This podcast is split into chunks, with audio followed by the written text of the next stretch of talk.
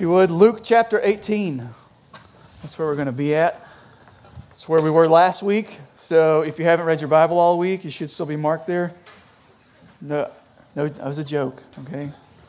Um, Luke chapter 18, I'm going to connect kind of where we where we are this morning with sort of where we've been. Um, so if you weren't here last week, I'm going to try and you'll get a little synopsis. But um, so last week, we, uh, if you're with us, if, if, you remember, we looked at Jesus' interaction with uh, what was the rich young ruler, is what Luke calls him, right? This, uh, and the kind of the gist of that story is um, this man comes to Jesus asking for eternal life. What must I do to inherit eternal life? Uh, and long story short, Jesus sort of uses a scalpel and kind of draws out the thing that, that kept this man from receiving eternal life uh, was his, his riches, his possessions.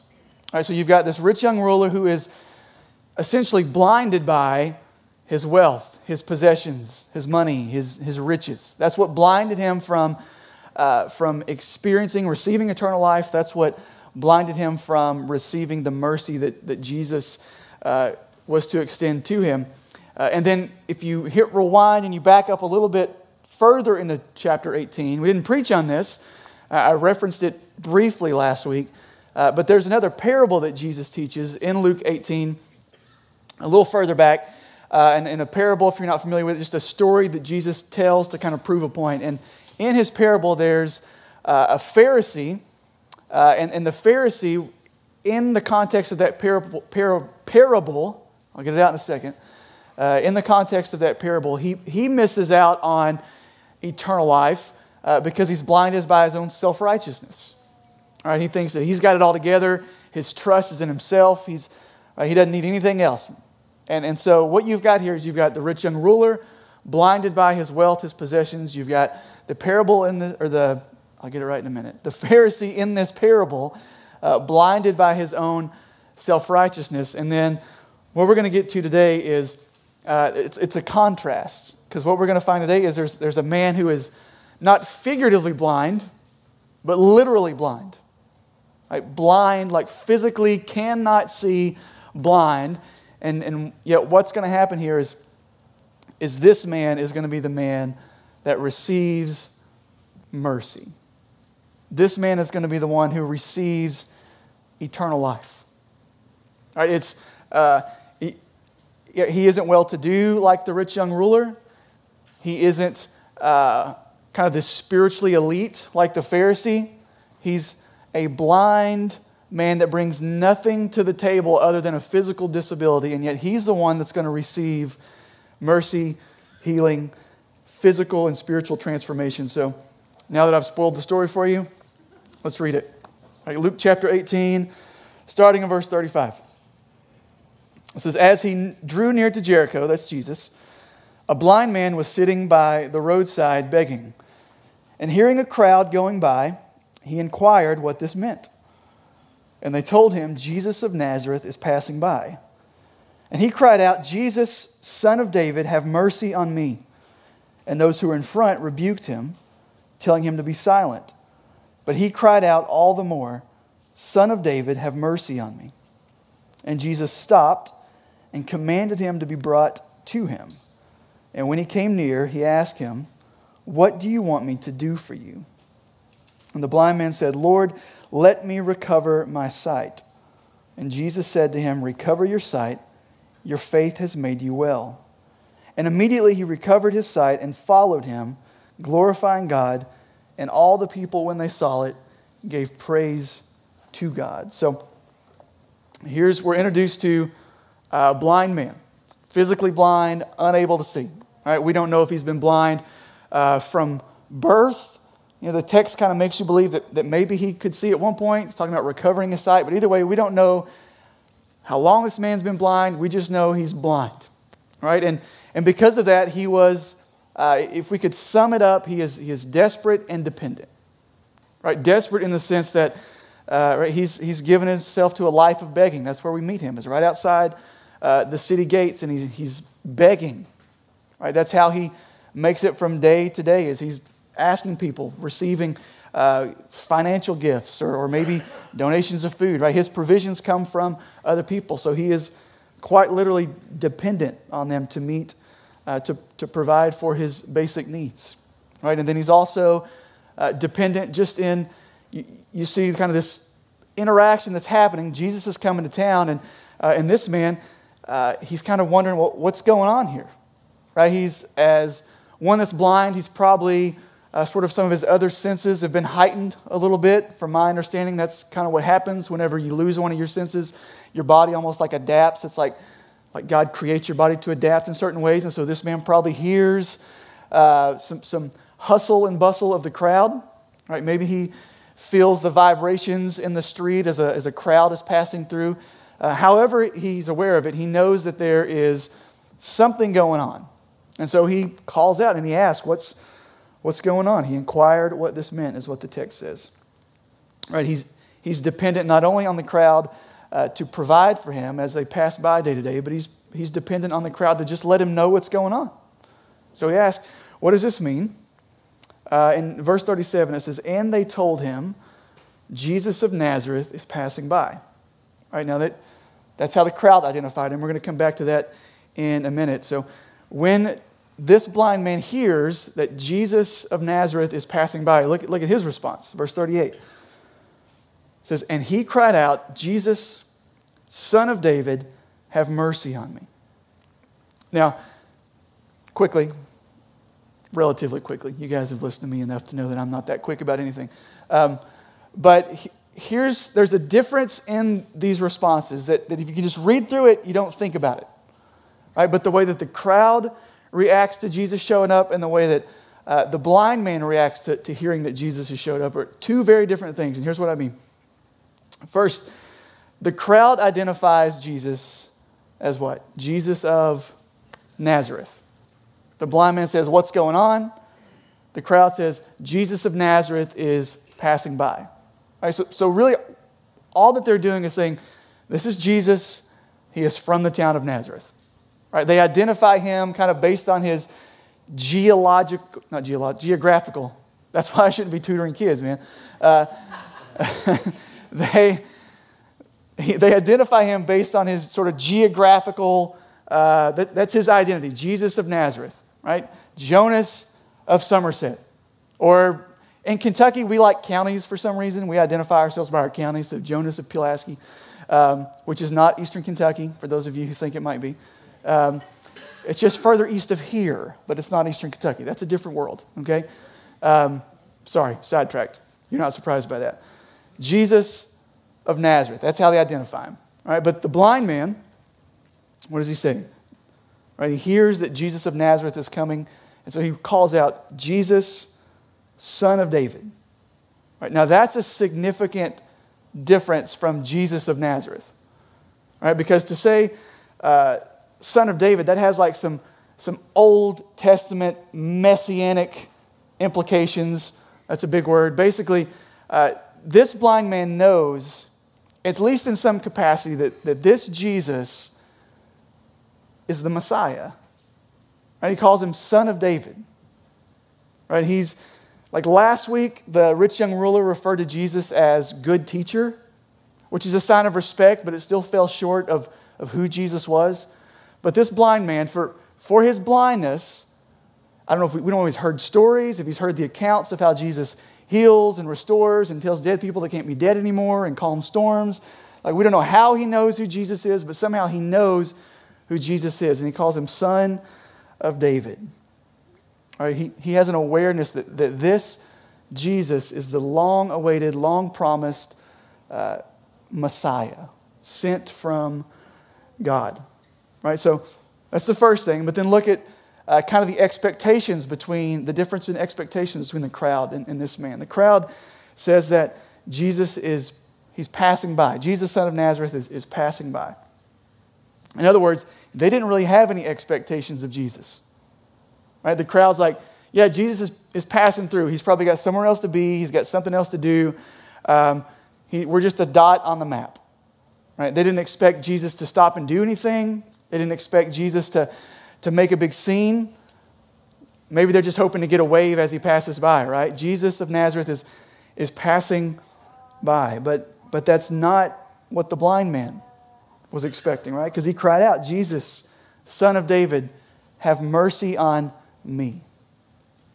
Or because this blind man knows in some capacity that, that Jesus is the Messiah, he's expecting something. It's like this Jesus, because he is the Messiah, right, he's able to heal. He's able to, right, as the Messiah, here's what he, this is a little conjecture, but what he likely would have known. If he knows he's the Messiah, then he's familiar with the Old Testament prophecies. And, and there's a million of them, right? But, but specifically, Isaiah talks a lot about how this, uh, the, the Lord would be the one who would uh, open the eyes of the blind, right? cause the deaf to hear, make the lame to walk. And so, if this blind man has already equated Jesus with this, this prophesied Messiah from the Old Testament, then he probably knows, like, wait a second, this is the man who's going to make the, the blind able to see. And so, to him, Jesus is not just passing by. To him, he's like, no, Jesus can do what I need him to do. And so he, he cries out, Jesus, son of David, have mercy on me. So you got the, the response of the crowd, you got the response of the blind man, and they're two very different things. Right? The, the biggest difference just has to do with faith. The crowd believed that Jesus of Nazareth was just passing by, but the blind beggar believed that, that Jesus was the Messiah. Right? The, the crowd didn't believe that Jesus, they didn't expect Jesus to really do anything. The blind man believed that Jesus could do anything. And that's why he cries out, Jesus, son of David, have mercy on me. Right? So he's, he's bold right, in his request to Jesus, but he's also persistent.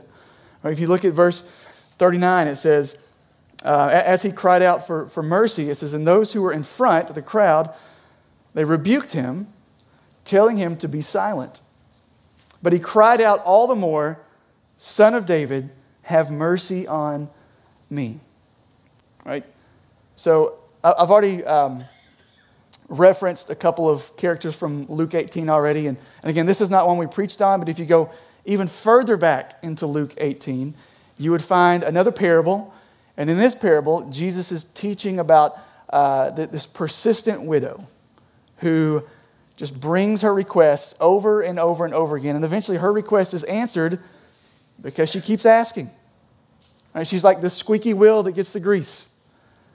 I, my kids don't read well. I think they've read this story at some point. Right? They just keep asking, keep asking. Apparently, my youngest son asked a lot this morning to wear his Buzz Lightyear costume at church. So if you see little Buzz Lightyear running around here, it's because, right, he was persistent right? But here's where I'm going with this. You got the persistent widow who gets what she wants because she asked. And, and here you've got the, the blind man. Not only is he bold to ask for mercy, but he's persistent. Right? He, he cries out for Jesus to have mercy on him. The crowd turns around and says, Hey, hush, be quiet, be silent. And the text says that not, not only does he uh, just kind of ignore them, but it says he cries out all the more. Right? It was them telling him to be silent that was like, oh, you think I'm loud now. And he cries out all the more and begs for mercy. Right?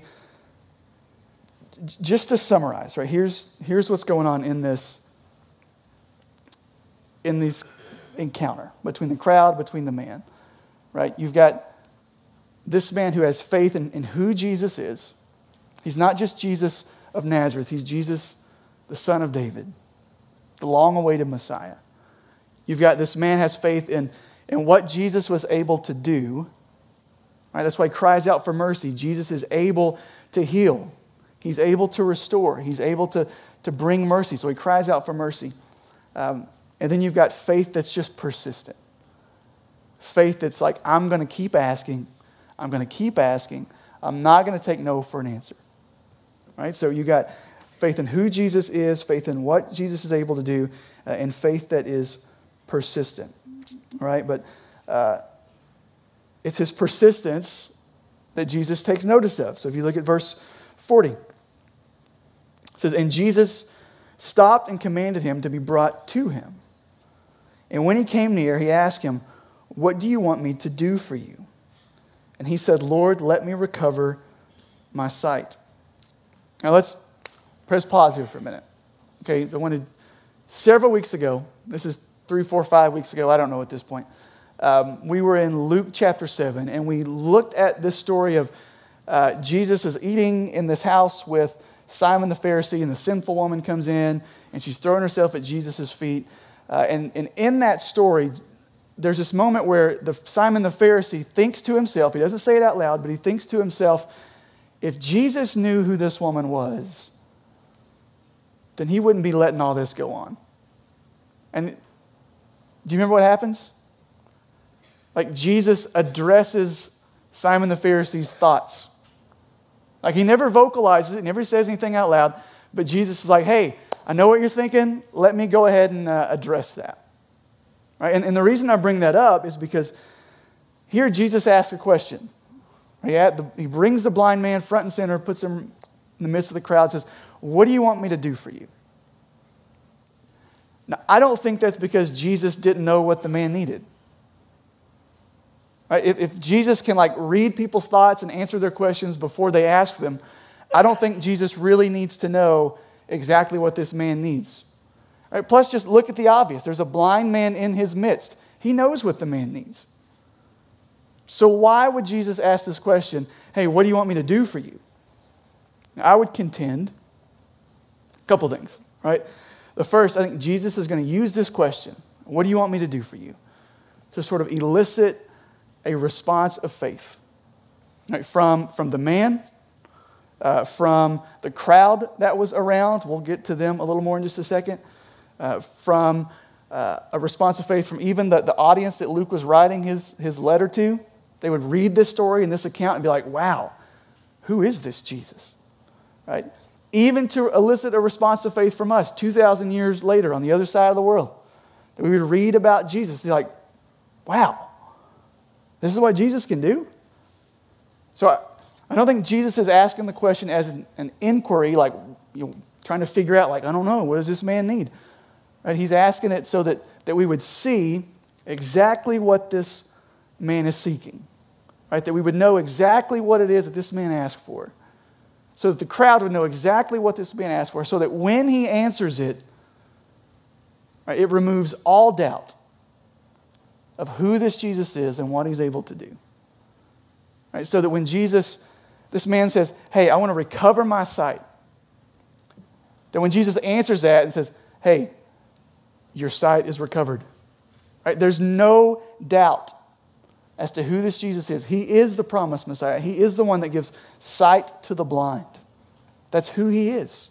So I think he asked this question so that that we would respond in faith and, and have a, a clearer picture of who this Jesus is. But I don't think it's the only reason he asked the question. I think he also asked the question as an example for us so that we can come to Jesus and tell him exactly what we need. It, it, it's an invitation for us to come to him and say, Jesus, this is what I need. Right? He's inviting us to make our requests to Him. And here's, it, it reminds me of Hebrews uh, chapter 4, verse 16. This is what the author of Hebrews writes. It says, Let us then with confidence draw near to the throne of grace that we may receive mercy and find grace to help in time of need. So the, the Bible you know, elsewhere in Hebrews teaches that, that Jesus is constantly interceding for his people. Right? Jesus is, is at the right hand of the throne of God. He's constantly interceding for us. And so, because of that, we can come, bring our request to God with, with boldness and with confidence. And that's what, what Jesus does to this blind man. He, he invites him out of the crowd, out of anonymity, out of Right? He pulls him front, center, sets him in front of everyone and says, What do you need? As an example, that, that we might come boldly to the Lord and say, Here's what I need. Here's what I need. I bring it before you with, with boldness and confidence. Right? To put it, kind of flip it over, like Jesus doesn't want us to come and make our requests with, uh, he doesn't want us to come shy or sheepish, sheepish or with reservations. No, we're invited to come boldly. Right? We, we don't have to clean up or edit our requests. We just bring them. Say, this is where I'm at. This is what I need. Right? So, you're invited to do this thing. Like you're invited to bring your request to Jesus. More on that in a minute. Let's finish up. Verses 42 and 43. All right, here's kind of what happens after the fact. Verse 42, it says, And Jesus said to him, Recover, uh, recover your sight, your faith has made you well. Verse 43, and immediately he recovered his sight and followed him, glorifying God, and all the people, when they saw it, gave praise to God. So Jesus invites the man forward. He hears his request. Jesus heals him there, like right on the spot immediately. He goes from, from being blind to being able to see. Right? And, and I've got some questions there. Just like, could you imagine that the first, who knows how long he's been blind, right? We, we don't know. But the first thing he sees is the one who healed him. Isn't that amazing? I was reading this week, this is not really in my notes, but it just came to me. I was reading this week about a woman who, uh, she, she actually a hymn writer, and they, they posed the question to her. She was blind, she lost her eyesight, was blind most of her life. Uh, and, and, they posed this question to her, had, to do with if, if, you could, if you could ask God to re, recover your sight, uh, would you do it? And her response, paraphrase, was basically no. No, because when I open my eyes in eternity, the first face I'm going to see is Jesus. Isn't that deep, man. I wish I had that kind of faith. Right? Anyway, sorry, sidetracked. So Jesus hears this man's request. He commends the man's faith. He, he gives the man sight. Right? This man received the mercy and the healing he had so persistently asked for. And, and in a very literal sense, this man's faith had become sight. Right? That's what happens here. But, but the narrative doesn't end just with the healing. I mean, it could, and that would be an amazing story, right? But that's not the end of the story because it says, uh, says that he recovered his sight and followed him, glorifying God. So not only was this man uh, moved from, from being blind to being able to see, not only was he healed instantaneously, but, but he also is, is given a new pattern of life, a new walk of life. Right? The days of begging outside of the city are over. He's following Jesus.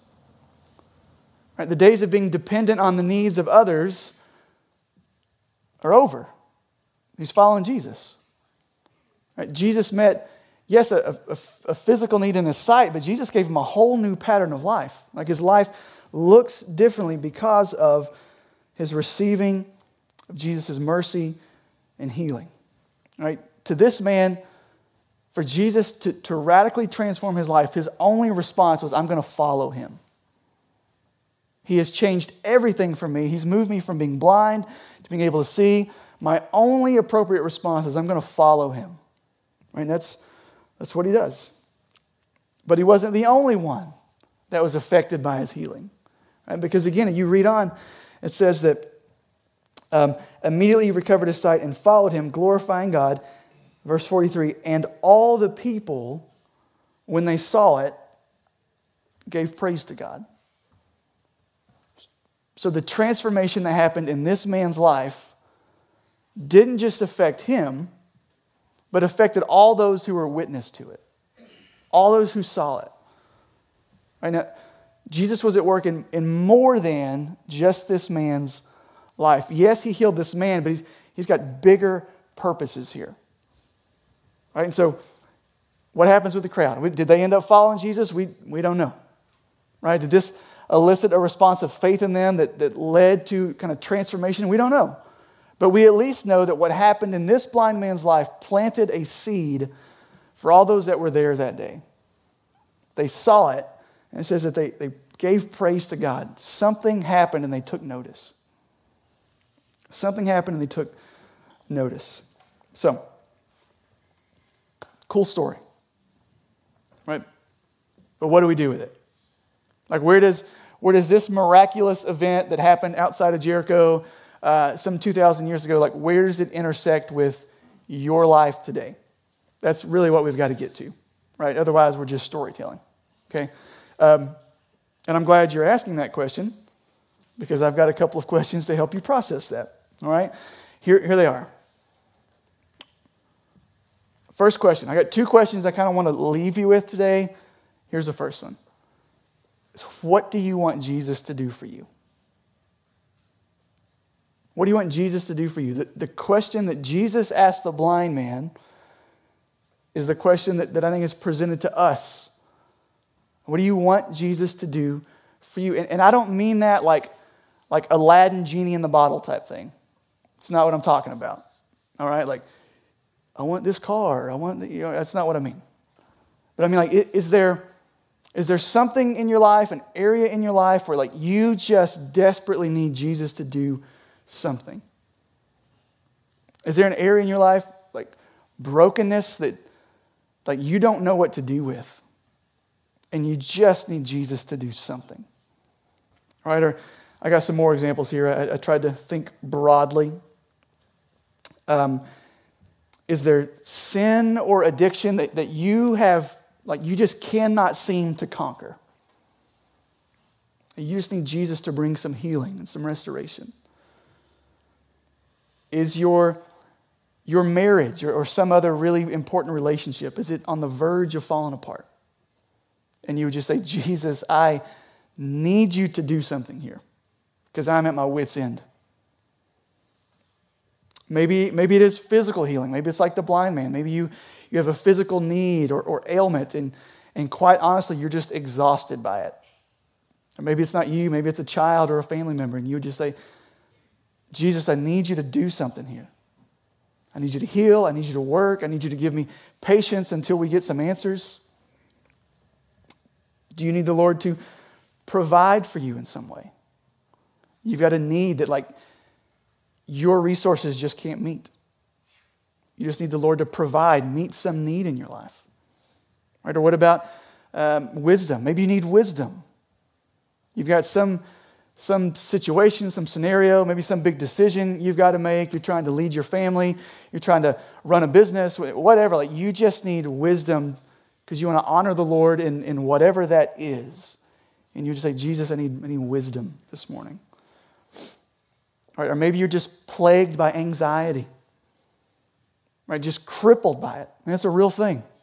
If the last couple years has shown us anything, is it's a real thing. Right? You just need the Lord to, to alleviate, remove some of those things that just make you feel anxious all the time. Or maybe you're depressed. I mean, we could go on and on and on. Right? What do you need Jesus to do for you?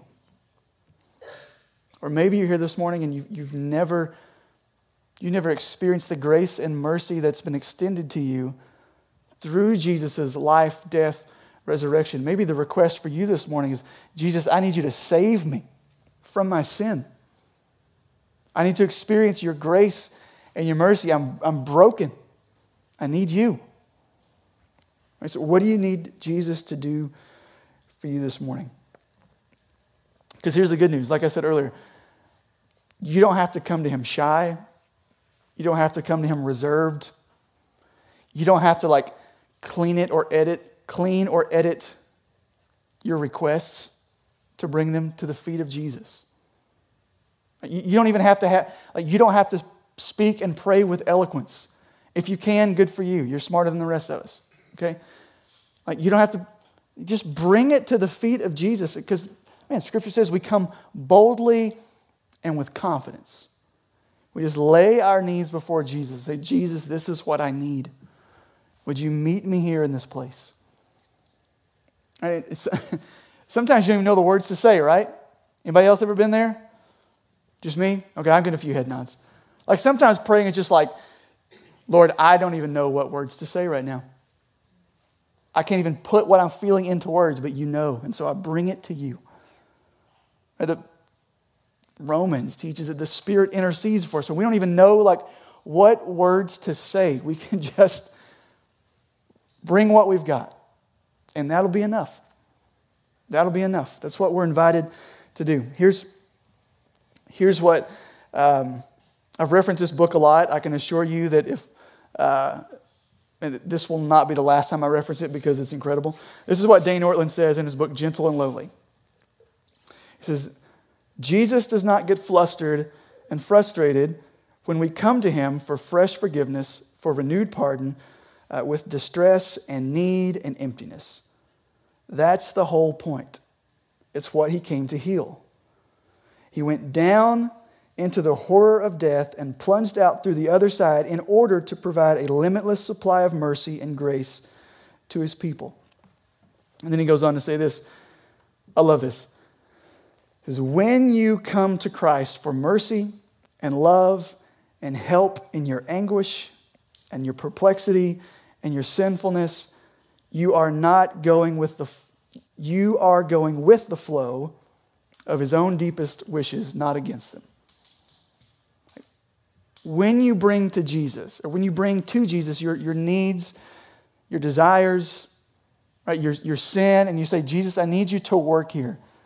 Let me tell you what you're not going to be met with. You're not going to be met with Jesus saying, like, oh, you again? Right? Because when we bring those things to Jesus, what, what the book says and what the whole Bible would point you to is we bring those things to Jesus like we're going with the flow of what he came for. That's why we're invited to come with boldness and confidence because it's in our bringing our needs to Jesus, we're doing the exact thing he told us to do. Even if it's the 1000th time, there's mercy and there's grace. So, what do you need Jesus to do for you? That's the first question. Here's the second one Are you following Jesus? Simple question, right? Are you following Jesus? But I, don't mean just like, are you a Christ follower? Because sometimes we separate that. Those are, can be two different things in our minds. Like we just, just, I'm a Christian, I'm a Christ follower. I'm not asking if you're a Christ follower. I'm asking, are you following Jesus? Let me flesh that out a little bit. Um, the Bible uses this theme we've talked about this morning, blind, uh, the blind giving sight. It's just, it's a metaphor for salvation. So what I'm really talking to here in this moment is those of you who would say, like, I have trusted in Jesus as my Savior. I'm saved. I'm a Christian, whatever lingo you want to put on it. In the account that we just read, the blind man's healing led him to a, a different path of life. And his life just looked different because of a transformation that happened. And so my question is, is does you, if you're a follower of Jesus, like does your life look different than what it did before? Now, I don't mean like you have to be perfect all of a sudden. I think the Bible would pretty clearly attest to the fact that we're going to wrestle with the sinful compulsions and desires of our flesh for as long as we live. But to be following Jesus should mean that, that my life looks differently now than it did when I first believed. Right? Maybe you're not as far down the road as you wish you were. That's certainly my case, right? Probably most of us. I've found it, here's what I found that as you mature in the Christian faith, you just realize how not mature you are. That's kind of my, my, uh, my journey in the Christian life, right? So, so my, my point is this your life should look differently than it did when you first believed. Right? Is, as the, the Bible would say, um, we're, we're called to be witnesses, right? Our lives, that's what Acts 1 8, which was also written by Luke, by the way. Um, Jesus' disciples were told to be witnesses. Right? And, and by implication, that's us. If we say, like, I'm a follower of Jesus, I'm a Christian, like, we're to be witnesses. Our lives should witness to give witness to the truth that, that there's been a transformation that has happened. Right? Our, our, our lives should give witness to a transformation that has happened, should, should testify to the truth that Jesus is doing a work in us. Like we should be able to, to look at our lives and say, realistically, I'm not yet where I want to be, but praise God, I'm not where I used to be. Right? That's, that's the story of, of transformation sanctification. And, and so this blind man, his life looked differently because of this interaction with Jesus, and the same should be true of us. If we would say, I am following Jesus, I'm a disciple of Jesus, then our life should just look differently. As to put it in the language of, uh, of the Bible, uh, you will know a tree by its fruit. If, we're going to claim to be uh, kind of woven into the vine, as, as Jesus says in John 15, like our life should bear some fruit of that. Right? The, the evidence of transformation in our lives. Um, I'm going to push on you a little bit this morning, all right? But I think it's a good thing. Our confidence in our relationship with Jesus is not just a prayer we prayed when we were six. I'm not saying there's anything wrong with a prayer. I think it's a great starting point. But that's the, if that's the only thing you have to look to in your life, there's no, no fruit, there's no growth, there's no transformation, then like that should raise some red flags. So my point is, is, is just this. To go back to, to our story, we got a blind man who received sight. You know what he didn't do after he received his sight? He didn't walk around like he was blind anymore. If you're here this morning, you're a follower of Jesus, you've received your sight, you shouldn't walk around like you're blind anymore. All right, would you guys bow your heads real fast? Before we pray, all right, I'm going to ask a question. The question is just this very, very simple. Um, to go back to that first question, what do you need Jesus to do? What are you asking him to do? How many of you guys would just raise your hands as a testimony saying, I have a need that I need Jesus to meet in my life right now? Nobody's going to call you out. Nobody's going to ask. Hands all over the room. Incredible. So I'm just going to pray for you guys specifically. The Lord knows your needs. Then we're going to pray corporately. The band's going to come lead us in a song. If you want to respond by praying, you can come forward. If you want to pray there in your seat, we're just going to ask the Lord to meet these areas of need in our lives. Would you pray with me? Father, we come to you this morning. We are thankful that you give sight to the blind. Lord, we're thankful that, um, Lord, that you ask us you invite us to make our requests known to you. You invite us to come boldly with confidence. So, Lord, uh, you saw the hands all over this room. Um, Lord, needs that, that I, I don't know. I don't know hardly any of them. But you do. You are sovereign. You are omniscient. You are all knowing. Um, Lord, you, you discern our thoughts. Lord, even those that, that maybe didn't even raise their hand to, to testify to a need that they have, you would know the need, whether they raise their hand or not. so my first prayer this morning is just that you would that you would meet those needs. Maybe there are needs for we need comfort, we need physical healing, spiritual healing. Maybe we're uh, Lord, just a need in our in our family or in our home, or need for your provision, a need for you to restore broken relationships, or whatever the need is, pray that you would, you would meet it. Father, if there's anyone here this morning that's never, never trusted in Jesus alone for salvation, I pray that, that that's a need that you would begin to um, prompt them towards. They would ask you for that, that they would have the boldness to say, I'm, I'm sinful, I'm broken, I can't save myself, I need Jesus to save me. And then, Father, I, for the rest of us, Lord, I pray that you would begin to help us to see and, and, and really ask ourselves these questions Are we following you? I'm like, are we really following you? Are we, are we striving to walk by the Spirit, to put to death the, uh, the, the desires and the compulsions of our flesh? Are we seeking to grow in holiness and sanctification? Do our lives look differently now than they did uh, when we first believed?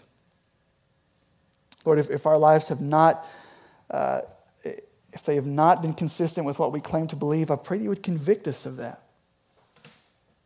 And I pray that you would move us to repentance and that you would lead us to follow you more faithfully in the days ahead. So, Father, we love you. We ask now that your Spirit would do what only your Spirit can do comfort, convict, encourage, whatever the need is. Father, we ask that that's what you would do. We pray and we ask all this in Jesus' name. Amen.